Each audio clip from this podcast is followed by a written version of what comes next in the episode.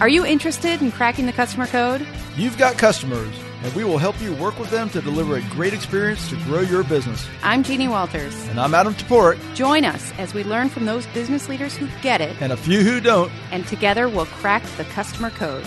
Welcome to episode thirty-four of Crack the Customer Code. Today we're talking about the tricky combination of humans and data. And Raj Sivasubramanian from eBay will be joining us to talk about the slippery slope of becoming too metric-centric. And we've got a customer hero story about a hotel that really thought through the details.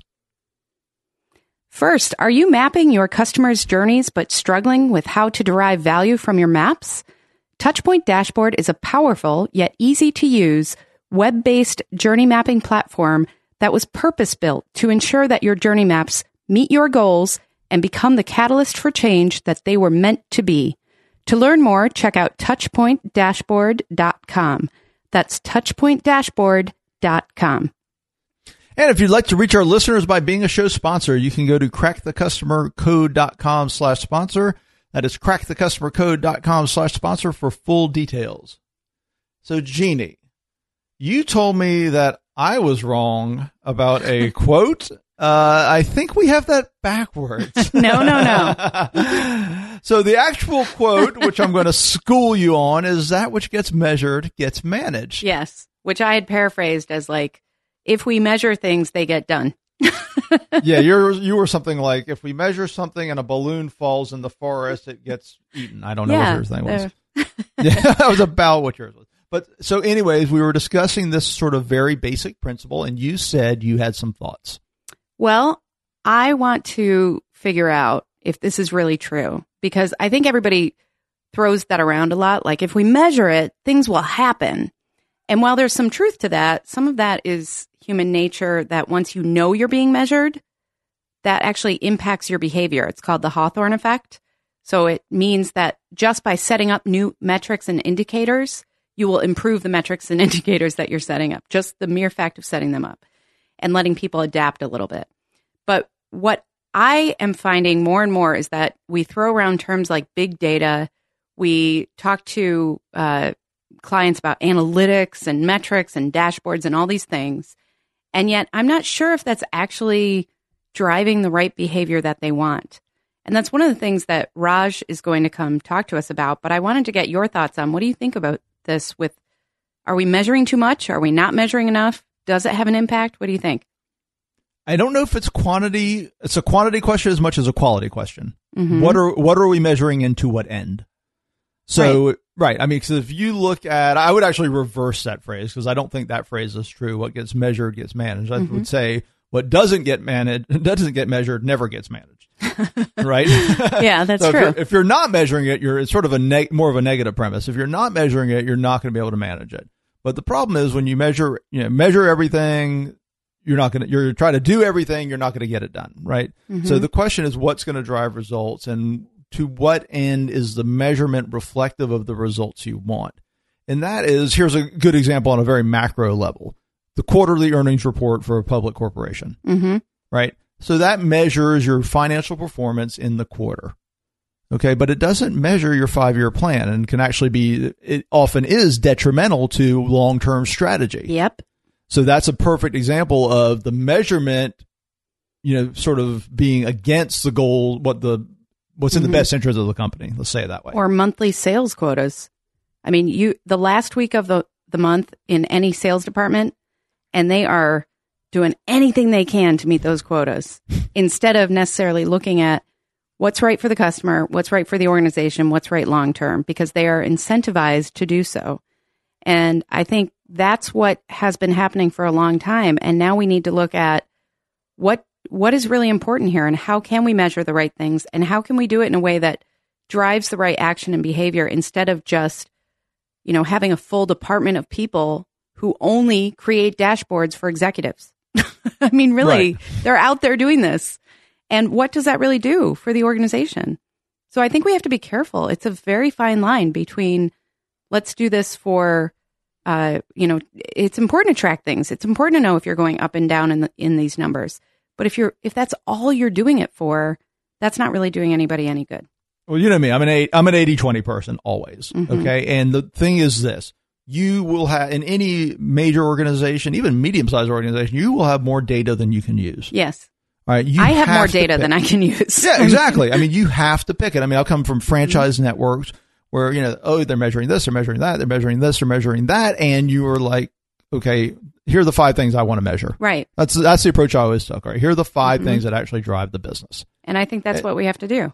Right. Exactly. And you have to know what those numbers mean, and you have to know the cost benefit of driving that one number mm-hmm. and its effect on the other numbers. Mm-hmm. And that's what often gets lost. And you have to understand that sometimes it's not that sexy. Like short term is sexy. Short term is really exciting to be like, oh my gosh, look at, we went up this much in a month. We went up this much in a quarter. Our shareholders are getting this much. But if you're looking at long term, sometimes it doesn't, it's not that dramatic short term, but it's, it's what wins long term. And that's a harder thing to look at. And that's a harder thing to get behind. But I, I personally believe that if you can do that, that's where the magic is. Those are the organizations that are doing the right things when they're able to look long-term and get over that short-term excitement of end-of-month sales or quarterly or whatever. So I think it's it's very interesting. And, you know, uh, Edward Deming was yes, a famous Deming. statistician. And his quote, "In God we trust, all others bring data."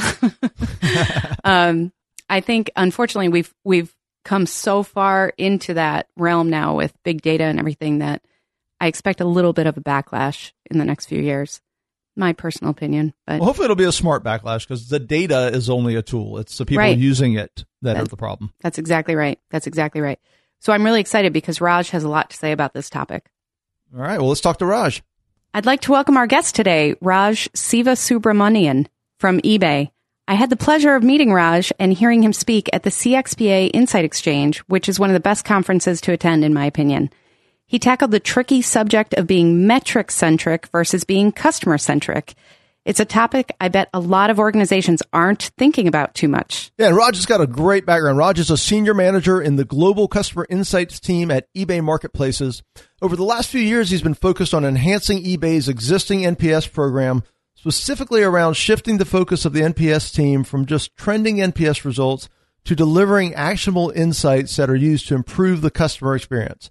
Prior to eBay, Raj was a consultant advising clients on various aspects of building and sustaining voice of the customer programs. So thank welcome. You. Thanks for being here. Good. Thank you for having me. And I really uh, did enjoy your presentation at the C X P A Insight Exchange, because I thought it was fascinating how you mentioned how it's easy to slip from being truly customer-centric to being really just metric-centric. And one of the things you said that really stood out to me was about spending your time working on dashboards for others to see instead of actually improving the experience or doing anything about those dashboards. So can you describe that a little bit for us? Yeah, yeah, absolutely. Um, so I, I think I think the main point that I was talking about regarding customer centricity was there are three components, um, in my opinion, of being customer centric. So I, I think having robust customer metrics is, is one part of it. But then the other two important parts are having a commitment to take action on customer feedback, um, and then also driving a, a customer focused culture. Um, and, and I think all organizations that want to be customer centric need to really invest in all three of those elements, um, to really be on that path towards customer centricity. Um, I think the, the the degree to which companies invest can vary by industry, by maturity of their programs, by the size of the company. But but I think all companies that want to be customer centric should focus on all three. And then the, and the metric centric trap happens when companies overly focus on the metrics and and and don't spend enough time focusing on taking action and, and driving the culture. And and the reason that happens is pretty common. I, I I've seen it at a lot of places when I was a consultant, but but at eBay, it's more personal because I'm I'm, I'm living it, um, or I, I have lived it. Um, it happens because metrics, I think, are, of what are like simple metrics like N P S and other things are, are what have actually enabled um, C X to, to take off um, in in the executive world and and, and getting executive buy-in, um, because um, people in finance um, uh, at the executive level, they rely on metrics heavily to drive a lot of the business. And the reason why C X is taken off as a discipline is that is that we've actually now got metrics that allow us to to measure the customer experience in a way that's simple enough um, at the executive level for, for there to be support. Um, so because of that, I, I think it's a good thing. But but but the problem with that is that because that's what people at the C-suite want to see, and, and those are the ones that that drive the the, the the the investment in the programs, it's very easy to lose sight of the other two elements of customer centricity and focus exclusively on just trending metrics. And and what happens is companies will will focus their their efforts in their V O C programs on just producing uh, just trended numbers and producing corporate dashboards and and and and just the focus on, hey, here's what the metric is doing. And and and focus it to a to an executive audience, focus it to, to to possibly people in finance, but the people that can actually do the things to improve the customer experience, they're not getting the actionable insight. Um, as a what's being produced is just a series of, of of trended dashboards. That's that's not that useful to actually improve the experience. No, it's interesting that that happens at so many companies. And it's just, just, it seems like there's always this drift towards the metrics. It's just easier. And for all the reasons you just said, you know, It's it's it's much easier to manage the numbers, but it doesn't necessarily give you the results. Yeah. So and it's it becomes a cultural thing, right? You know, you start living and dying by the numbers. Correct. So what happens once you're there? Once a company's sort of you know got their tunnel vision on the numbers, how do you get them back out of it? Yeah. So I, I think there's a, there's a couple different ways to do to do that, um, and, and, and it's challenging, and and, and it in some ways requires a, just a cultural shift in how you think about um, your. your V O C program and, and what, what you're producing. Um, you, you can't get away from producing the, the, the dashboards and just trending the numbers because, again, um, that's what executives want to see. And if you want investment in your program, you, you need to continue to do that. Uh, but but it's important to to set aside um, resources on, on your team and, and, and, and even just budget to, to focus on um, doing different types of analysis ar- around the customer experience that that that is more actionable. Um, so some of the things that, that that we did we did at eBay was we we continue to produce the quarterly reports, but we we scaled down how much emphasis we put on that. So we we produced the numbers and, and produced the tracking reports, but but we shifted some of our our resources, both with vendors and, and even internally, um, to to tackling specific issues that that that the company was focusing on. And doing very focused uh, analytics projects that that provide the customer perspective on initiatives that were important to the company.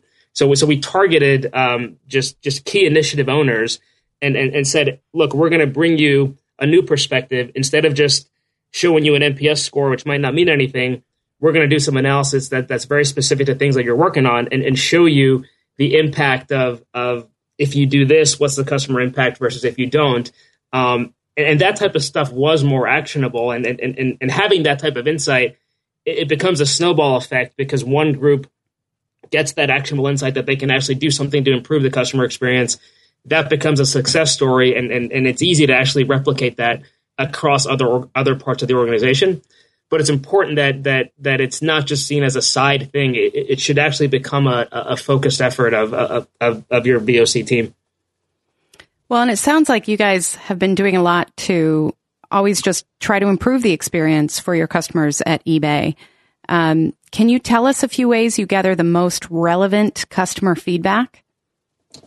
Um, yeah, so we we um we we have a number of different mechanisms to capture customer feedback. So uh, we, one, we we just run a standard um, relationship N P S survey um, that that again goes out um, once once a month to um, to customers that have. Um, had any type of transaction in the last three months, buying or selling.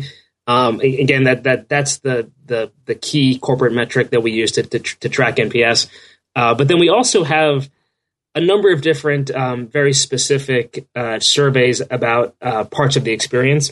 So a number of different touchpoint surveys that that allow us to specifically ask customers uh, about um, individual experiences they have. So so for example, um, if there there's a Touchpoint survey about the about the checkout process. There, there there's another one about um, specifically the for buyers when they receive the item. Um, for sellers, we have a specific survey to them about the listing experience. Um, getting that feedback uh, is actually oftentimes just more tangible and actionable because it's about specific parts of the experience. It's important for us to have the the broader relationship uh, survey as well, just to, to understand the, the broader perception of the brand. But having that specific feedback at focused touch points helps. Mm-hmm.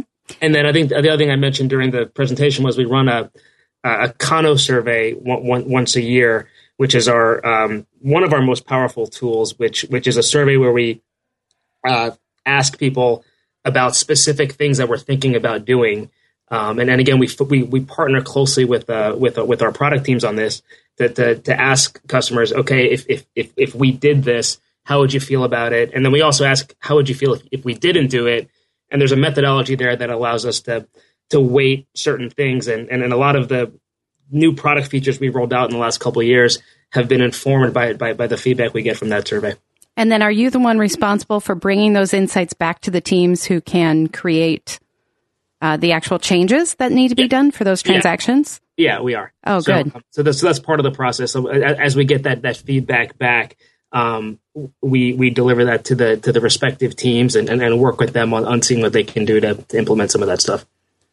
So, you know, you're talking about the different uh, points in the process you're looking at. Do you have trouble in getting good feedback that's not sort of cross-contaminated? Sort of like the old, you know, when somebody's reviewing something and it's not eBay, it's the buyer, the seller. Do you do you have trouble with sort of cross-contamination of opinions? It's the old Amazon review thing. They complain about the delivery and give the product one star. Yeah, yeah, that, that that's that's a great question, and and that actually is um, an issue that we that that we do deal with with, with some of these specific surveys, because when um, we want to know about a certain part of the experience, but then you give a you give a customer a forum to to just respond to eBay, and, and we oftentimes see that that a lot of the responses In, in, in certain surveys aren't really related to what we're asking about. Um, so that is that is an issue, and and and, and it's important that we. Um, I, I think that's actually it ties back to the the whole metric centricity and why the the feedback is actually more important than than trending the score, um, because we it's important to review all the open end feedback that we get, and, and by doing that, we're actually able to to tease out elements that, that might not be related to to, to the specific survey. But when when the focus is on the metric, so for example, if we have a if we have a touchpoint survey, we, this is the example we've had is we had a touchpoint survey about the about the search experience, and for that survey, we we, we found when we got the results back, roughly twenty-five to thirty percent of the feedback was was not related to search; it was other issues. Mm. Um, the survey was still useful because we we got a lot of good feedback that they give to the search team about how they could improve the experience, um, but but. But it was important that, that the, the feedback was more important than the score, because the score might not truly be indicative of how someone feels about search. Because, again, if twenty-five, thirty percent of the responses are about something else, that's where focusing on the score doesn't really help you. But but looking at the responses actually gives you more uh, more, more useful feedback. Hmm. That's an interesting challenge. But let's have a little fun at the end here. So tell us, Raj, what is the craziest thing you've ever seen posted on eBay? It's the craziest thing I've ever seen posted on eBay. Um, there's a so so actually there there is somebody posted. I think this was in the U K. Um, one of my colleagues that sent it to me. Um, they had it, I think it was a disgruntled husband who was like I guess upset with his wife, and and, and they had some kids, and, and he I think he posted his um, stroller. Um, for like a like an, an old beaten down stroller uh, that, and I think he posted for some for some crazy price, but but um, in, in the listing he had, he had actually just spent the time just kind of bashing his wife and talking about oh, uh, no. how, his, how his life had been ruined, and then, and then and then he posted the stroller for like like five thousand dollars just just to like because it, it was seen as a relic of of, of of of his life and how it ended, and, and that type of thing. Oh, that's so sad. So wasn't so much, wasn't, it is kind of sad. It wasn't so much the, the posting, but but the what he like he wrote like a novel in the listing, and, and, and got a lot of uh, it, it was circulated a lot I think throughout the U K and then, and then even within eBay. Oh wow. See, you're you're part of his therapy, I guess. yeah, yeah, exactly. We all are. We all are. Yeah. Um, that's probably not the craziest thing that I, but that's probably the the, the one that I can think of off the, off the top of my head. It's a pretty good one. Yeah. There are some crazy things. Uh, and what do you think are some of the most uh, popular items that are sold on eBay? Um. So I. I I think there's a lot, a lot of interesting stuff. I mean, I think um, electronics is, is is big for us. So, I mean, I, I think um, especially with, with, with, with phones and and and um, a lot of people um, buy and sell um, phones, especially with, with new iPhones coming out. I mean, we we we, we um, have a lot of uh, a lot of activity um, with electronics. Um, fashion is actually an area too that that's that we're seeing um, a, a lot of uh, um, activity in, in as well with with, with clothing and and, and um, I think for me even I, I, the point I brought up in my presentation is I, I have a two year old daughter and, and it's been it's been useful for me to be able to to sell um, like shoes and stuff that that that she doesn't fit anymore, and there's a lot of um, a lot of activity uh, there as well. Um, I think I think those are those are um, two of the the, mo- the most common areas where, where where we see a lot of uh, a lot of activity, um, and I think another area is, is just automotive parts is is also a huge area where, where you wouldn't think it. Uh, most people don't realize it, but but um, within uh, within eBay we have an eBay Motors division, which is which is pretty big, and there's a lot of activity in selling selling automotive parts on eBay as well. That's cool. That is fascinating. Well, thank you so much, Raj. It's been great having you, and I can tell you I'm an eBay customer, and it's You've just been, it's an innovative company. It's really great seeing behind the scenes sort of what's going on. Tell us, where can folks find you on the internet? Um, so I, I, probably the best place to find me is, is just, I, they can probably reach me um, via LinkedIn um, using just, you can probably do a search for my name and find me. Um, I'm not, I, I, I don't have a blog or anything. I'm not, I'm probably not as active um, as, as you guys are in, in, in uh, In, in that in, in that space, but but uh, but I think if feel my, my, my contact information is on my LinkedIn profile, so if people want to reach out to me, they they can certainly do so. Great, and we'll put those in the show notes as well. So, okay. Well, thank you so much, Raj. We really appreciate the inside look, and uh, keep up the good fight for customer centric versus metric centric.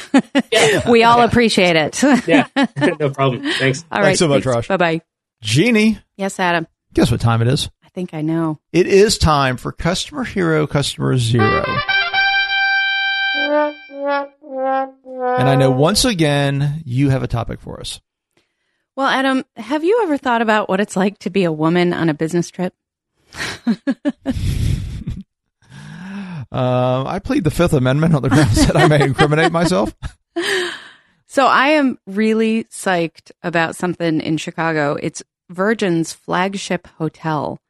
And what I love about what they've done with this hotel is they really thought about the experience of travelers today, specifically uh, women business travelers, because essentially most hotels are the same. Even if they have the fancy lobbies with the bartenders and the hip music, the rooms are pretty much the same in many ways. And they were kind of all building on the same idea of experience. And what I love about what Virgin did was instead of starting there, they started with the reality of today and what people need and what was missing from a traditional hotel. So the hero is the Virgin Hotel in Chicago, Illinois. So what was missing? Because as I have not put a lot of thought into being a woman traveling, Uh, I would mm-hmm. love to hear the woman's perspective. This is after many years of marriage, I've gotten very good at doing this. So, so tell me, Jeannie, how do you feel? Well, it's and some of this is not just for women, I should point out. They do a lot of things that thought about, you know, when you're in a hotel, a lot of times you kind of hang out on the bed, like you ha- you sit on the bed, you watch T V, you work. If you have people, they sit on the bed with you.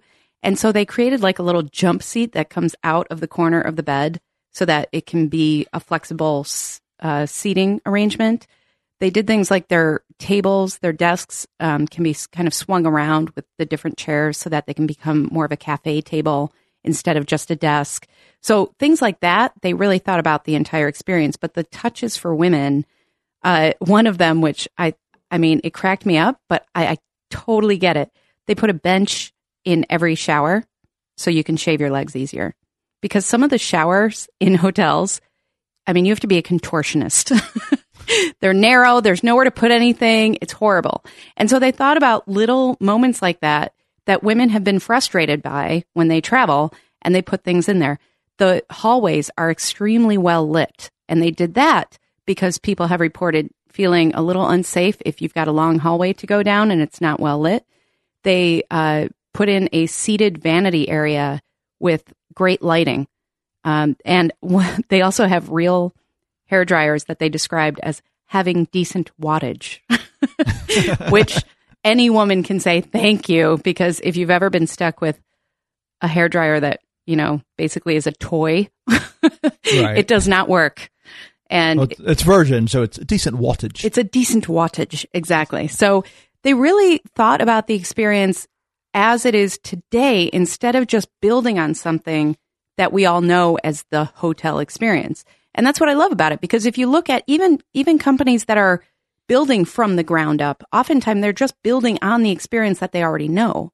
And that could be outdated or not applicable anymore. And Virgin took that one step further and really, really thought about it. So do they, I, I do they allow not. men? Of course they allow men. Of course. And you'll like this. Yes. Many of their rooms are pet friendly. And the way they uh, let guests know that, they have a ceramic dog kind of sitting outside the door. And they want people to feel like they're coming home, like they're it's it's a cul-de-sac. And uh, they let people know that that's a pet-friendly room, and that's one of the ways they identify it. Oh, that is so very you can cool. bring your chief happiness officer, Dalton. Dalton, he is the chief happiness officer. So I, I can't wait to see more of these, and I can't wait to see others follow suit, because I think they're doing a lot of things right. It's really, really cool. Cool, yeah, and I like the pictures, and we'll definitely put that in the show notes so people can sort of check out the rooms and what yep. they're doing. All right, definitely. Well, good stuff. I'll put some more thought into what it's like to travel as a woman. And how but, to shave your legs. Hey, you never, I may be doing the Tour de France. You never know. But in the meantime, thanks for listening to episode thirty-two of Crack the Customer Code. I'm Adam Toporek, and my website is customers that stick dot com. I'm Jeannie Walters, and I'd love to see you over at three sixty connects dot com. All of our episodes and show notes are available at crack the customer code dot com. And please subscribe on iTunes or Stitcher so you'll never miss an episode. And if you like what you hear, leave a review on iTunes so others can find our show. And please share what you love with others. We love word of mouth. Until next time, take care of yourself. And take care of your customers.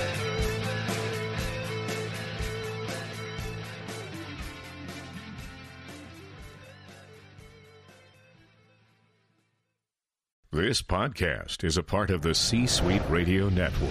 For more top business podcasts, visit c suite radio dot com.